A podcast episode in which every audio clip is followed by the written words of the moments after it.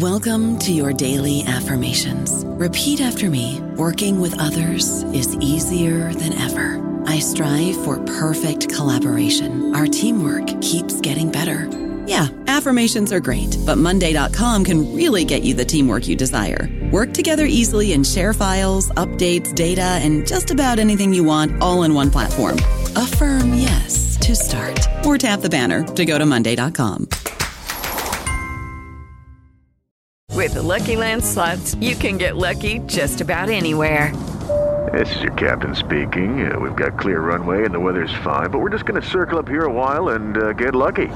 No, no, nothing like that. It's just these cash prizes add up quick. So I suggest you sit back, keep your tray table upright, and start getting lucky. Play for free at LuckyLandSlots.com. Are you feeling lucky? No purchase necessary. Void where prohibited by law. 18 plus terms and conditions apply. See website for details.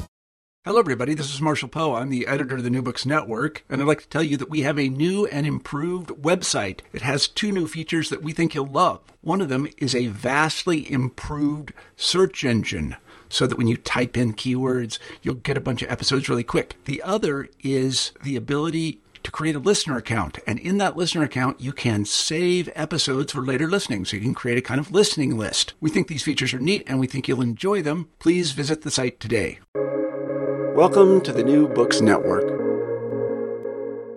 Welcome to the New Books Network South Asian Studies. Today we are talking about this brilliant new book called Vernacular English Reading the Anglophone in Postcolonial India, which came out this year from Princeton University Press. We are talking with the author Akshaya Saxena. Akshaya is assistant professor of English at Vanderbilt University. Her areas of study are 20th and 21st century literature and media of the English speaking world. She is the author of this book we are going to talk about today, Vernacular English, uh, and also the co editor of Thinking with an Accent, which is coming out in 2023 from University of California Press. And her scholarship can also be found in Cultural Critique, ARIEL Interventions, and the Los Angeles Review of Books. Akshaya, thank you so much for talking to us and welcome to the show.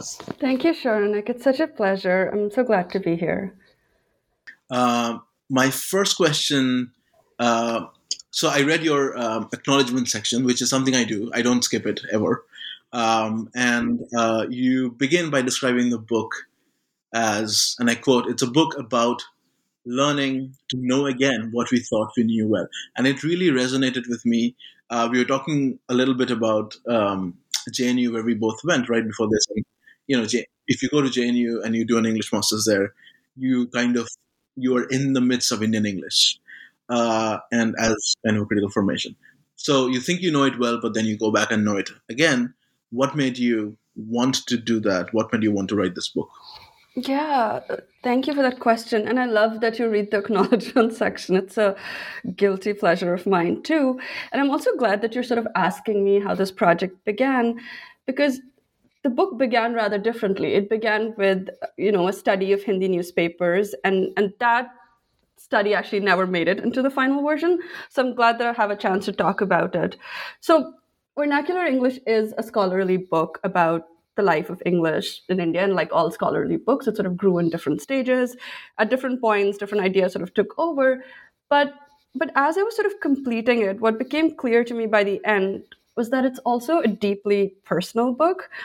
And by that, I don't mean that this book is about me at all, but that it grew out of my observation, kind of like you pointed out, that there was a difference in how we, and I'm appropriating you, bringing you into the fold as well, how we as students of English literature in India studied English in the classroom and how we lived the language outside of the classroom. So I write about this in the introduction, but inside the classroom, you know, we were obviously like reading post-colonial theory, like we were very aware of the fact that English is a colonial language. In India, it has a violent legacy, it has a role in transnational capitalism. But outside, and this is sort of the origin story of the project, I would see my grandmother, who did not know a word of English, read English words in the Hindi newspaper Dainik Jagran that we subscribed to um, at the time and then she would pick up english words from that reading them in you know the the Devanagari script and then use them and it made me wonder about sort of the limits of a language and like at what point does English become Hindi, right? Like how does how do languages sort of live in India and and where else does English live in India? And so so that's where the project began. In the beginning, I was thinking about linguistic hybridity a lot and translation, but it sort of grew into this bigger project about what we think of when we think of the English language. Um, and that's actually one of the threads in the book, in the different chapters as well, uh, because I'm sort of at each moment like talking about speakers of english who may not register as speakers of english and and what would change about our understanding of language itself but especially english if we were to take those embodied mediations of language seriously hmm. um, so you know I, I, really like the way in which you describe it, it's a very simple but also evocative phrase where you say, said that you wanted to find out where english lives in India, and you kind of describe the habitation of English in India in your sections, which are titled with this, for want of a better phrase, very minimalistic title. So your your sections are named intriguingly: law, touch, text, sound, and sight. Um, of course, you know the logic of this would come on by and by as we go through the sections. But right now, could you give us um, like speak very briefly about what made you arrange the book in this way? Yeah. So I think the motivation of writing the book itself sort of come came from again, like you touched on that, but this but sort of just conveying what the experience of English in India is. And it's this weirdly stereophonic experience, right? Like English is both to invoke an expression from Rebecca Walkowitz. It's both more than a language, but it's also also less than a language in India. And I wanted to sort of convey that experience, and uh, and really like pay attention to this recognition at different moments like oh this is also english right? Like when you see it on the billboards where it's translated where the roman script is transliterating a different language that's also english. Or when you see english on you know like a, a bureaucratic document that's also english. It was this like recognition that i wanted to convey. And the chapter division of course is related to that because it helped me put my finger on the different modalities of linguistic experience and sort of name that experience at different moments. Um, I wanted to, I mean, something that we hear often about English in India is that only about 10% of the people in the country know the language, right? Like, or can read the language. And that's true. And yet, English has this outsized sort of symbolic and material life in the country as well. So, a question that prompted me to write this book was well how does the other 90% experience this language right like they're not reading it they're just like how are they experiencing it? Are they seeing it? Are they touching it you know or are they like listening to it? And i think the so the titles of the different chapters are actually drawing attention to these different modalities of linguistics experience that make the language. And and what they're also doing is actually paying attention to the question of perception right? Like english of course is a language of the colonial legacy. It is a language of transnational capitalism but how was it experienced? And that's a question, of course, that comes to me from that opening anecdote about my grandmother, right? Like, does it become something else when someone reads it in a Hindi newspaper and then uses that word as if it were in, as if it were Hindi, or in the in the usage of that word by this particular person, it becomes Hindi, right? We don't even hear it as English anymore. So I wanted to pay attention to perception because it's in this experience, I think, that English becomes a vernacular language. Hmm. Um, yeah, I mean, we are we are interestingly enough, we are recording this um, episode in the wake of a Twitter debate that happened yesterday between Ajay Devgan and Jaswadeep about Hindi imposition and the role of um, and you know what is the lingua franca of of um, of India in in all of these debates. Uh, people who want to impose Hindi kind of sidestep English very, um, you know, uh, carefully. Um, okay, so your first chapter in in the first chapter you look at the life of English as it is inscribed in it's called the law and as it is inscribed in legal institutions of democratic India. Um, what are the unique features of the linguistic landscape of India that sustains this life? Yeah.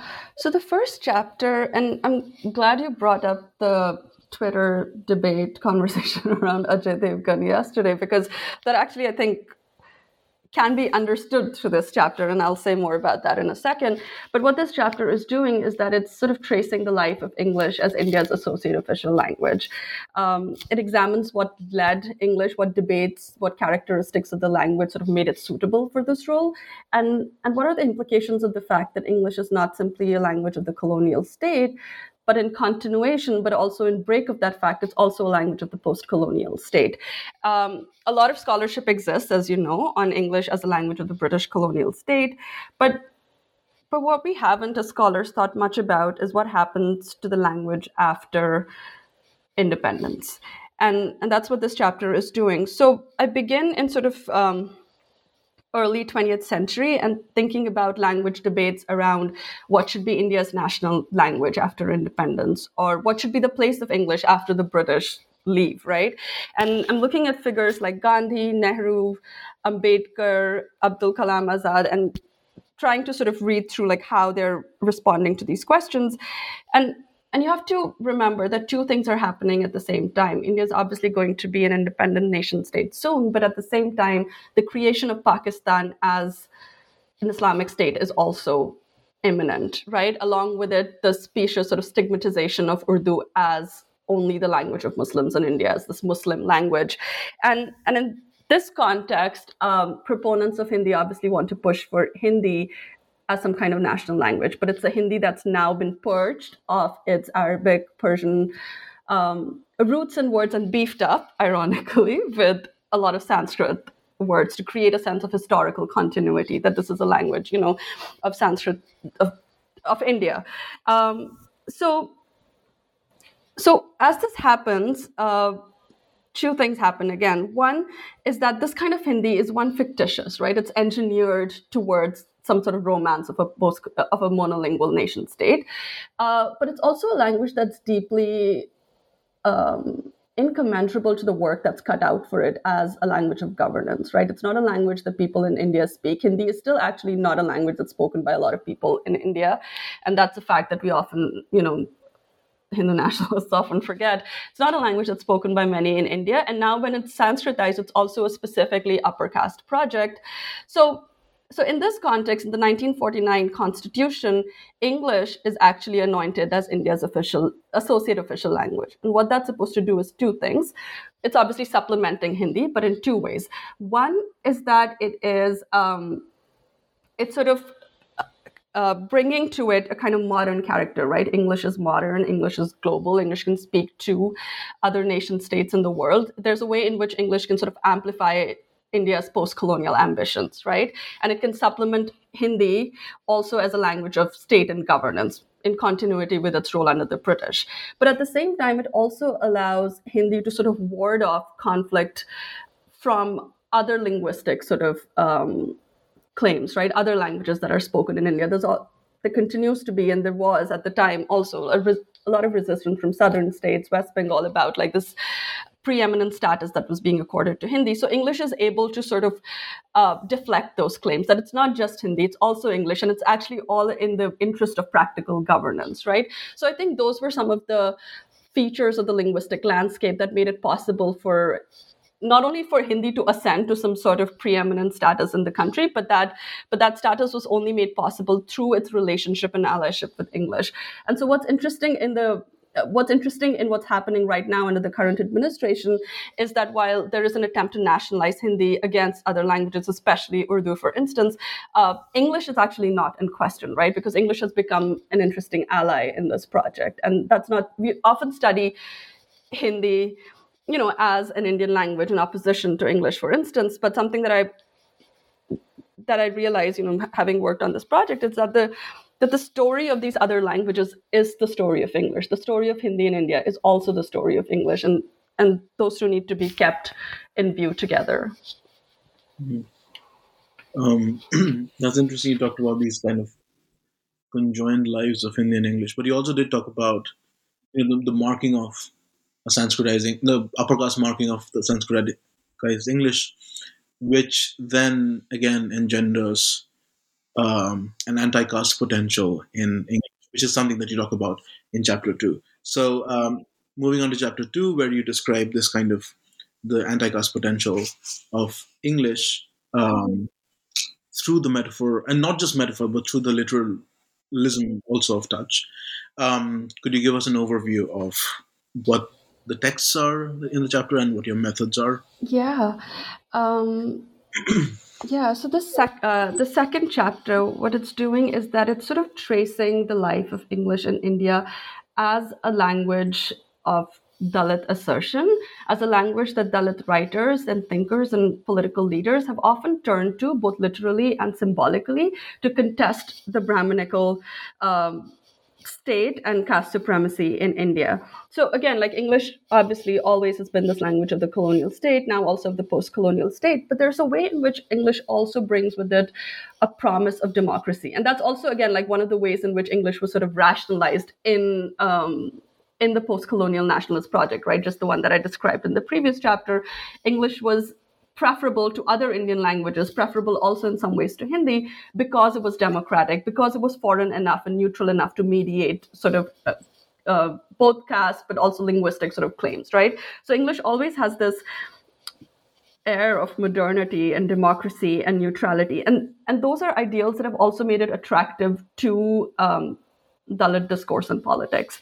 So in this chapter, what I'm tracing is how different writers and po- political figures have at different points used the language. Ambedkar, for instance, um, wrote in English as a political stance, right? Like he wrote in English precisely as a contestation, as a rejection of the modern Sanskritite registers of other Indian languages. Chandrabhan Prasad, who's somewhat of a controversial figure today, has actually rather movingly said that learning English is like inheriting 100 acres of land. And I think, and I think there's what we need to take seriously is this promise of English to be generational sort of caste privilege, right? To think actually about the material consequences of knowing and having English. And that's what I wanted to draw attention to. So the so the chapter sort of moves in two parts. Um, the first one actually traces Ambedkar, Phule, uh, Chandrabhan Prasad, and Kancha Ilaiah, different figures who have made cases for English or written in English. Uh, against sort of Brahminical su- supremacy, but also to contest it. And and then I write about two Dalit English poets who are really uh, a part of a generation of younger Dalit writers in India today who write in English and who have a rather strikingly different relationship to English. Uh, in comparison to other sort of Indian English writers who, you know, who are more sort of popular and famous both in India and also uh, globally. What's striking is that there is no sense of nostalgia for an India that may have existed before English, right? There's also no sense of ethical moral dilemma. What does it mean to write in the colonizer's language? That's actually a really powerful move as far as they're concerned, right? It also carries the possibilities of anonymity. In India, whatever language you speak is shaped by your caste, right? Like what language you speak, what register of that language, what dialect, how you speak, whether you speak or you can actually write it. These are all caste shaped experiences. And English, a language that's not originally uh, steeped in these caste injunctions, actually carries that potentiality of touch, right? It makes it possible to be somewhere you're not expected or allowed to be. Uh, whether that promise bears out or not is a different question, but the promise very much exists. Um, so that's the first part of the chapter. And in the second one, I turn to uh, Ajay Navaria, who's a Hindi Dalit writer, and his short stories that usually focus on an uh, on a middle class Dalit figure and thinking about their relationship in the shadow of the Mandal Commission to the English language, right? A language that's now perhaps in some context formally available in a way that it was not. Um, and I do that because because one of the sort of limitations of scholarly thinking that I encountered as I conceptualized this book was that we've often thought about English in India in English, but and that sort of limited what we know about English too, right? So I wanted to turn to other linguistic contexts and think about what is the discourse around this language. And and Ajay Navaria's stories like help me sort of uh, flesh out what I notice in Ambedkar, what I notice in Phule, what I notice even in Chandrabhan Prasad, and then sort of bring together what I think is this history of English in India as a language of anti-caste potential. Um, so that's what that chapter is about. Yeah. Um, so, yeah, and you know, you talk about English as a vehicle of of Dalit self assertion and self determination, and um, but the next chapter um, is kind of I don't I don't want to call it the obverse of this, but there is a kind of dichotomous relationship because in chapter three, it is what centralizes the impossibility of English, by which you mean, you know, these are novels where characters, main characters, cannot speak English for different reasons and with different consequences. Um, so, like, is this designed as a foil in some ways, and what do these novels offer us? Yeah. So so just to give you a little backstory, this whole section, the sort of the two chapters, the pairing of these chapters, it began with me wanting to think about caste in Indian English literature, right? And and something that became very quickly clear to me is that of course there's a way in which all of Indian English literature is caste marked, right? Shankar actually says that, right? There's a way in which the lack of a mention of caste is obviously also a mark of upper caste privilege, right? So there's a way in which all of Indian English literature is marked by caste, and yet at the same time, there's there's really a very small number of novels and texts that actually uh, think about lower caste characters or feature Dalit characters, right? That number of novels is very small, and the and sort of the organization of this section is such that I wanted to actually begin with, like, well, what have Dalit writers and thinkers said about English, and then bring that knowledge to reading Indian English literature, especially novels that think about caste. So that's sort of how it began. So, in some senses, I suppose it's a foil, but really it's a way of setting up a context and history to think about the question of caste in the Indian English novel, you know, in as much as I'm interested in the relationship between English and caste. One of the arguments and obviously I'm speaking in broad strokes, but one of the arguments that's made about Indian English literature is that that it what it shows us is that English is really incommensurable to caste, right? Like that a novel like Mulk Raj Anand's Untouchable, for instance, what that novel shows us that there, there is a mismatch between the linguistic medium of the novel, which is English, and the subject of novel, who's this young manual scavenger who's trying to sort of figure out a life or imagine a life outside of caste. But but what I show is actually that's not entirely true. So the novel is, you know, this modernist novel. It follows Bakha, who's the main character, this young manual scavenger, like a day in his life. And and in my reading, what's happening is that, you know, this is Bakha wanting to imagine a life that is not marked by caste. And and so the novel offers like three possibilities. There's Gandhi and his, you know, really messed up relationship to caste and like how untouchability is bad, but caste is okay. So there's Gandhi, there's Marx, and then there's the technology of the flesh, which will make Bakha's job a little bit more tolerable, right? But actually, what happens earlier in the novel is that the novel actually begins with him wanting to learn the English language. And that's not a possibility that's given any play in the novel. And of course, it's not a possibility that, um, as scholars, we've thought a lot about. So, what I wanted to do in this chapter was to take that desire for English seriously and to historically situate the fact of this novel with the fact that Ambedkar was writing in English around the same time as well. So, so to me, so to me, what seems is that there is that there is a the impossibility of speaking for these characters is actually really ironic, right? Because an Indian English novel is actually the space in which English and caste are play out together. Uh, but we don't necessarily read it as that. And to me, the impossibility of speaking in English is actually a reflection on us as writers and readers of these novels, right? Like, why can't we take that desire seriously? Um, and what if we were to take that desire seriously? How would that change our understanding of the relationship between English and, you know, um, Dalit assertion seriously, or how would it t- change our understanding of what the relationship between English and caste is? And and to me, that's that's a way of reading in the shadow of the history that that the previous chapter describes. I don't know about you, but I'm very busy and I don't have a lot of time to cook. That's why I subscribe to Factor. Eating better is easy with Factor's delicious, ready to eat meals. Every fresh, never frozen meal is chef crafted, dietitian approved, and ready to go in just two minutes. You'll have over 35 different options to choose from every week, including Calorie Smart, Protein Plus, and Keto. These are two minute meals. Factor meals are ready to eat and heat, so there's no prepping, cooking, or cleanup needed.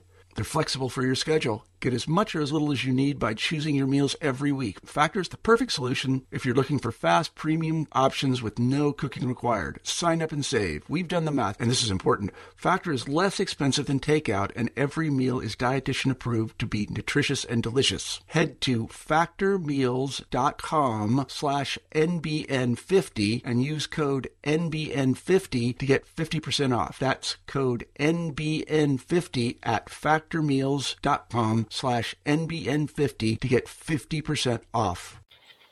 Yeah, I mean, what what's really interesting for me, um, I think, because you named the, you know, this, I think this is in the text section, and um, text by, I don't want to go into a lot of uh, theory, but I mean, text by um, conventional understanding is kind of a, is, is, is defines itself by the logic of presence. But then what you are doing is kind of turning it on its head to a certain extent and looking at what you know what Yeah, shakes out yeah. there. Um, finally, uh, your last two chapters are also a kind of pairing, right? It's you know sound and sight.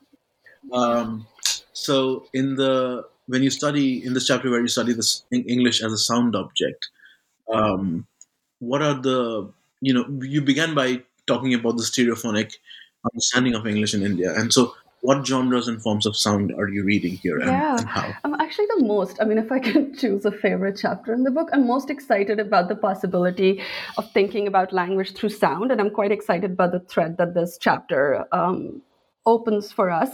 Um, I think English as sound uh, allows us to think about a whole world of non-textual sort of experiences and expressions, and and sound also, of course, immediately makes it possible for us in more concrete terms. Uh, the bodies that are speaking, questions of embodiment, materiality, reception, right? Listening is such an important aspect of auditory cultures. Um, and as I write in the book, like Anglophone, a term that's used to sort of talk about English literatures that are not from the US and UK, it places a really productive emphasis on speakers of English. And speakers refers to bodies, people who speak, um, but also technology, the mediations that make those uh, bodies and languages heard. Um, so in this chapter, what I'm doing is actually mapping out those two um, meanings of speakers. So, so I actually begin rather. Um, to my mind, provocatively, with this idea of English as a possible mother tongue. That's a wild idea in India. English is no one's mother tongue, but but you know, I begin anecdotally about my experience of learning English from my mom, who actually, you know, uh, despite her caste and class privilege, did not speak uh, does not speak English, but she taught me how to speak English and to think about these moments, uh, these different experiences of speaking English, either aspirationally or under a sense of compulsion. So this chapter begins with thinking about the idea of the mother tongue, and I have two um, examples or two sort of uh, ways in which I map it out. So one is through the protest um, against the Indian state and Indian army in Manipur um, by a political group of women who call themselves the Mothers of Manorama. And this is also a way of acknowledging the history of English in what the mainland calls the Northeast. Northeast India. So, thinking about uh, a region that's heavily militarized by the Indian state and how English becomes a way of protesting against that same state. So, the slogan that these women used was Indian Army rape us. We're all manorama's mothers. So that's one scene that i examine as sort of um, an example of sound the sounds of english in india. And it's really a way of thinking about english as the language of global protest right? And how it becomes a language that also is turned back on the colonial and the post-colonial state. So that's one. And in the second section of the chapter i'm thinking about um, literatures that are written in English and translated into English from the same uh, region of the uh, of the country, so the Northeast. So I'm thinking about Temsula Ao and Yumlembam Ibomcha, and thinking about how their works both sort of draw on oral cultures that are native to the experiences that are writing about, but also imbue the English language with a kind of orality, right, where it becomes a language of bearing witness to the to the trauma and life of life in this heavily militarized region, right? Like, and these are stories that are uh, particularly sort of resonant with sounds of violence, of gunshots, of cries. So, thinking about these two instances of the sounds of English, but also English as a particular kind, kind of sound in English. Um, and I think something that this the thinking about sound does for us is also just that it brings us back to the question of perception and listening as a way of sort of acknowledging who is speaking, right? Like something I say in this chapter is that I never thought of my mom as an English speaker, or I never thought of my grandmother as an English speaker, but they were speaking English all along. So, so this is also a way of bringing into focus parts of India that have different relationships to English, but then don't actually get accounted for or examined in the in you know stories of English in India. Yeah, that is that is fascinating. I mean, when you think of when you think of sounds living inside a language, you think about sounds that make um, phonemic meaning, so to speak. But here you're talking about sounds which are which we think about as housed in our environment, but not necessarily in language. That's really fascinating. But I think also kind of that's a good segue to the last chapter, which really stands out because I I was so fascinated by your description of uh, English as a visual thing, as a visually perceived thing. Because in your last chapter, you study English as uh, a thing with visual appearance, and you study its use in cinema. So, um, how does this figurality of English, and especially one that is cinematically representable, how yeah. does this come about? So I think literacy is key here too, right? And it sort of um, it sort of draws from my interest in thinking about well how do people who don't know english like make sense of it? Or how do they sort of maybe they don't make sense of it at all. Maybe it's a completely nonsensical thing for them. But like how do they experience it? And what film allows me to do is plot that question of how english is read within quotes by many who do not recognize uh, you know many who don't know how to read it or only recognize the script. And in that script see some aura of authority and power but again like don't actually know how to read it semantically. So english uh, so film allows me to sort of plot that problem um, of how english becomes I- iconic without legibility necessarily. Um, so something that i say in this chapter is that much of the reading of english today is actually of the order of seeing and that's something that again like if you walk through a street in india you would you would see that right? English is everywhere on billboards and signages and you know like in films it's there. Uh, but i don't know who's reading it and whether they're reading it as english or not. So there's a way in which english uh, what we understand as global english the global hegemony of english is not actually everyone reading it and like indoctrinated by its logic but it's actually this weird sort of experience of a language which they may or may not understand.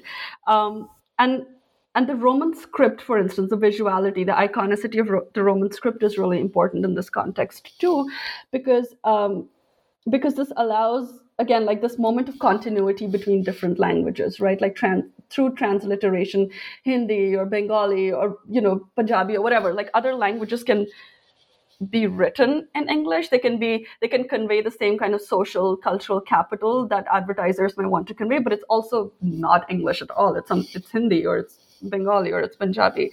Um, and and I wanted to focus on this sort of visual life of English because this transmutation uh, in um, in transliteration is actually to me like an inversion of colonial philology, right? Like there was a time when um, Asiatic languages were not rational; it was Western imperial languages that were rational, uh, and and here it's the english language that becomes weirdly like pictographic or uh, becomes hieroglyphic right? It becomes like an image to unpack rather than you know um, a language to read. So i wanted to talk about that and and Rodowick's idea of figurality in a way that sort of is intermedial that's asking us to think about not only what is written but also what's seen especially in relation to time. So film is allowing me as a medium to trace that. Film of course is also contributing to that iconic life of english. It's contributing to that visual life of english. But but it's but what i'm trying to say is that it's not as if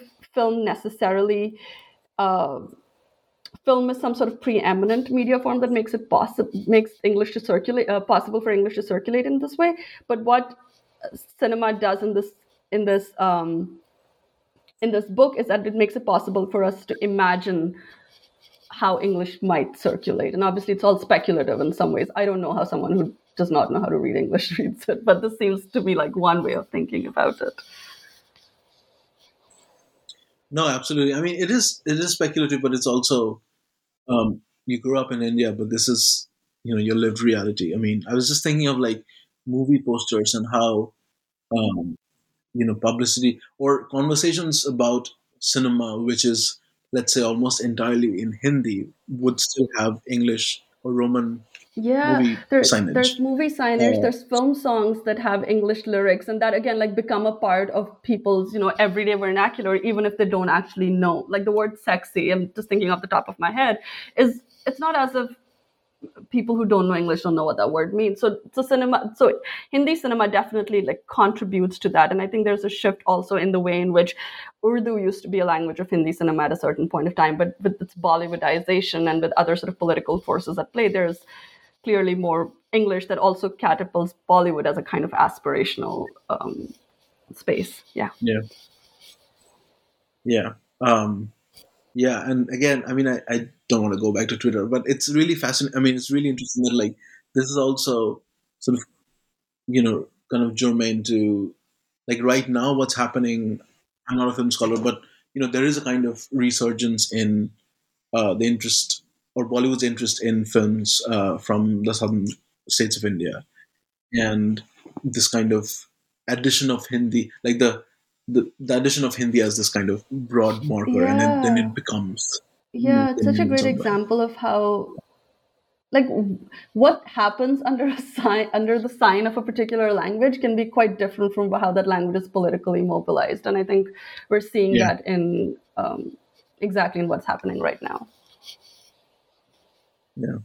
Um, okay. So um, finally, my uh, I can't let you go without asking you about what you're working on right now. I know that you are uh, co-editing this volume called Thinking with an Accent.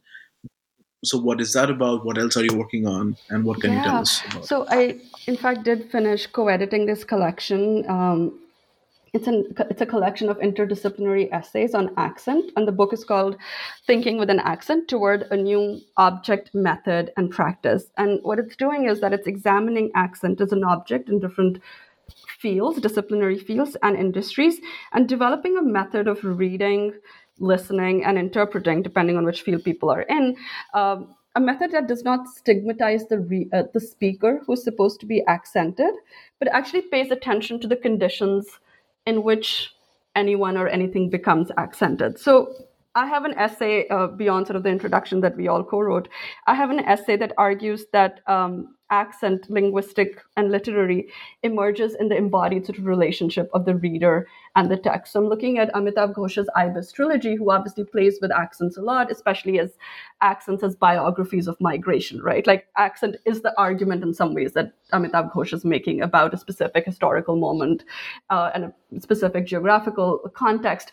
Um, but what's interesting is that accents in his novels are also slippery. They, you know, there's a way in which the narrator sort of tells us about a specific accent with a lot of authority, but then those accents also become slippery markers of identity as as other characters listen to them. So, I'm, so I'm exploring this uh, exploring accent not necessarily as a characteristic of Ghosh's style or of Ghosh's novels, but accent as a way of ethical relationality and accent as a way of reading that implicates the reader, right? Like when I look at an accent on a particular, like I can only notice the accents in a book that I already know, right? Um, you can write like if a novel is written in Bengali and English and you know like uses Bengali I don't know any Bengali or I don't know you know anything beyond what my friends have taught me so there's a way in which what I read in a text is going to be limited by what knowledges I bring to it.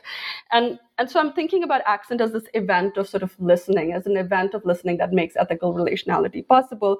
Um, uh, so there's that. And then i've also been and this is something i wanted to touch on in the context of uh, i think the third chapter we discussed about dalit writers.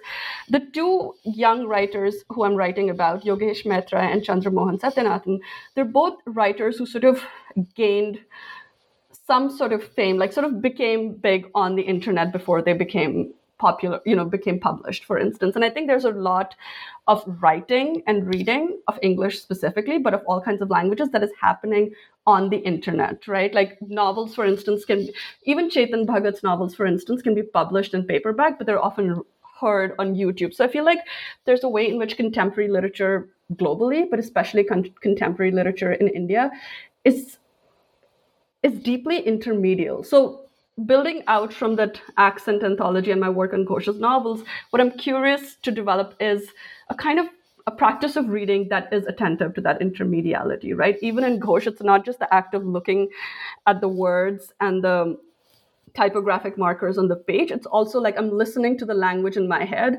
bringing to bear on it what I know of South Asian sort of languages, and then making sense of it. So I feel like there's a way in which contemporary reading cultures and questions of literary and linguistic difference like come together and and trying to tease that out through a project that I'm developing on intermediality and reading practices. That sounds one. This sounds like a wonderful and you know a necessary project, not least to kind of uh, that because accents are also, within even within academia, accents are kind of markers of power. Um, something that you feel yeah like literal accent how you and i might speak or how i how we may be heard right yeah. let's be clear it's not actually anything yes. about how we speak yeah. and the other yeah. thing interesting about accents is it's not just how we might be speaking we may be speaking to our minds good english but the moment someone looks at us a brown person yes. and they hear something else entirely yeah i know so, yeah yeah I've, I've, I've, had an experience in this kind of person who not maliciously mm-hmm. at all represented my own accent back to me, and I was like, I don't think that I speak. and again, I think that says, tells uh, us a lot more about that person than it does about us. But but that's not right, how knowledge around accent is framed right now. Yeah, yeah, which is why it's crucial that you kind mm-hmm. of frame accent as a function of listening rather than speaking. That's that's really mm-hmm. um, brilliant. Um, Akshya, I'm, thank you so much for talking to us, and I'm so grateful. This was a fascinating um, um, you know glimpse into your work, and I'm so excited about this volume that's coming out. Uh, soon. Thank you, Sharnik. Thank you this so was much. so fun, and I hope we get to talk again sometime. Thank you. Yeah, absolutely. Thank you.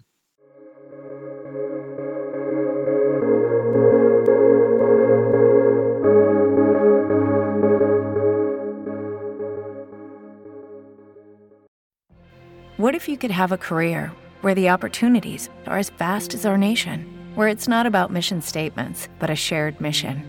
At U.S. Customs and Border Protection, we go beyond to protect more than borders from ship to shore, air to ground, cities to local communities. CBP agents and officers are keeping people safe.